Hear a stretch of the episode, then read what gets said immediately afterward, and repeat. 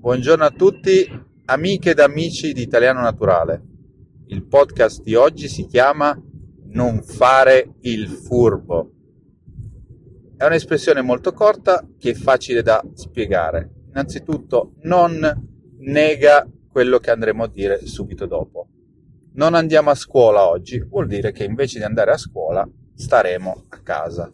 Fare è il verbo che usiamo continuamente nella lingua italiana e lo conoscete già molto bene.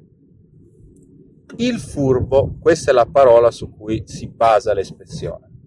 Il furbo è una persona che non cade in, in italiano si chiamano tranelli, in giochetti, non si fa trovare impreparato di fronte a delle situazioni nelle quali può essere svantaggiato, perché qualcuno cerca di prendere un vantaggio su di lui. Sarà più facile spiegarlo nell'esempio.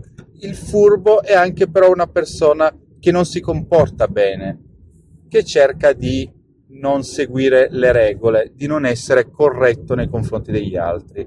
E da qui l'espressione viene facile. Non fare il furbo significa proprio non cercare di andare al di là delle regole, non cercare di trovare dei quelli che noi chiamiamo sotterfugi in italiano, cioè non trovare dei modi alternativi ma non proprio legali o comunque corretti per risolvere un problema più velocemente o con meno fatica o meno costi, perché cerchi in realtà di aggirare l'ostacolo, cerchi di trovare una maniera non tanto giusta per fare qualcosa. Andiamo a fare degli esempi che spiegheranno meglio. Immaginiamo che c'è il bambino Fausto che viene interrogato a scuola. Quindi la maestra chiede eh, che Fausto vada alla lavagna per fare eh, un'interrogazione e Fausto non è preparato. A questo punto Fausto comincia a fingere, quindi comincia a, a far vedere che non sta bene e comincia a lamentarsi, aia, aia, ho male allo stomaco, non mi sento bene. Ah, no. E allora la maestra un po' lo guarda e cerca di capire se in effetti sta veramente male. Allora gli chiede, allora andiamo a chiedere magari aiuto a un, a un medico, chiamiamo la mamma. No, no, ma io sto bene. Alla fine la maestra capisce che Fausto sta facendo il furbo e infatti glielo dice. Fausto, di la verità, non sei preparato oggi, vero? Eh, ma io... Quindi tu stai bene, non è che stai male. Non fare il furbo. Oggi prenderai un brutto voto e lo dirai anche ai tuoi genitori.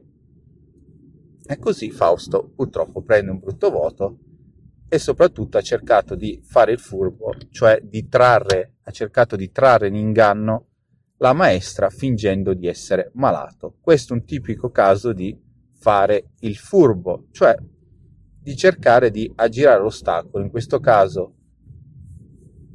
il bambino non era preparato e ha cercato di fingersi malato, ma non gli è andata bene.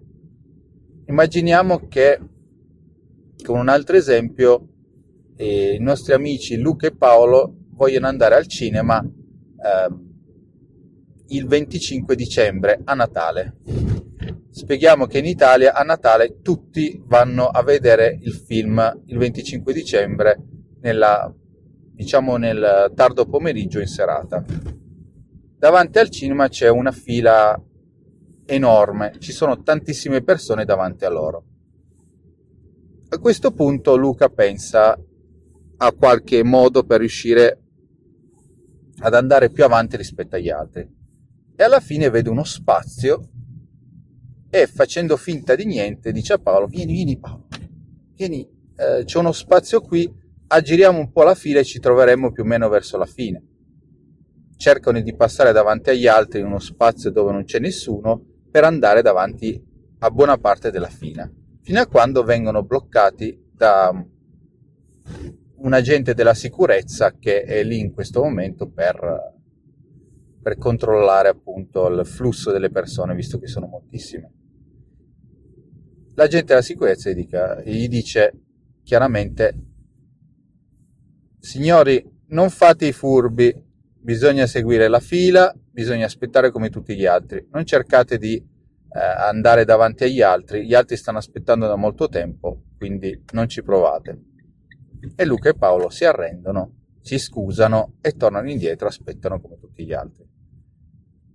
Come vedete, non fare il furbo si può applicare in eh, tantissime situazioni nelle quali c'è qualcuno che cerca di fare il furbo, che cerca di trovare una soluzione non tanto eh, giusta per risolvere un problema, invece di trovare la soluzione che magari comporta più fatica, ma eh, è quella che è corretta da fare. Con questo vi saluto e vi auguro una buona giornata. Ciao!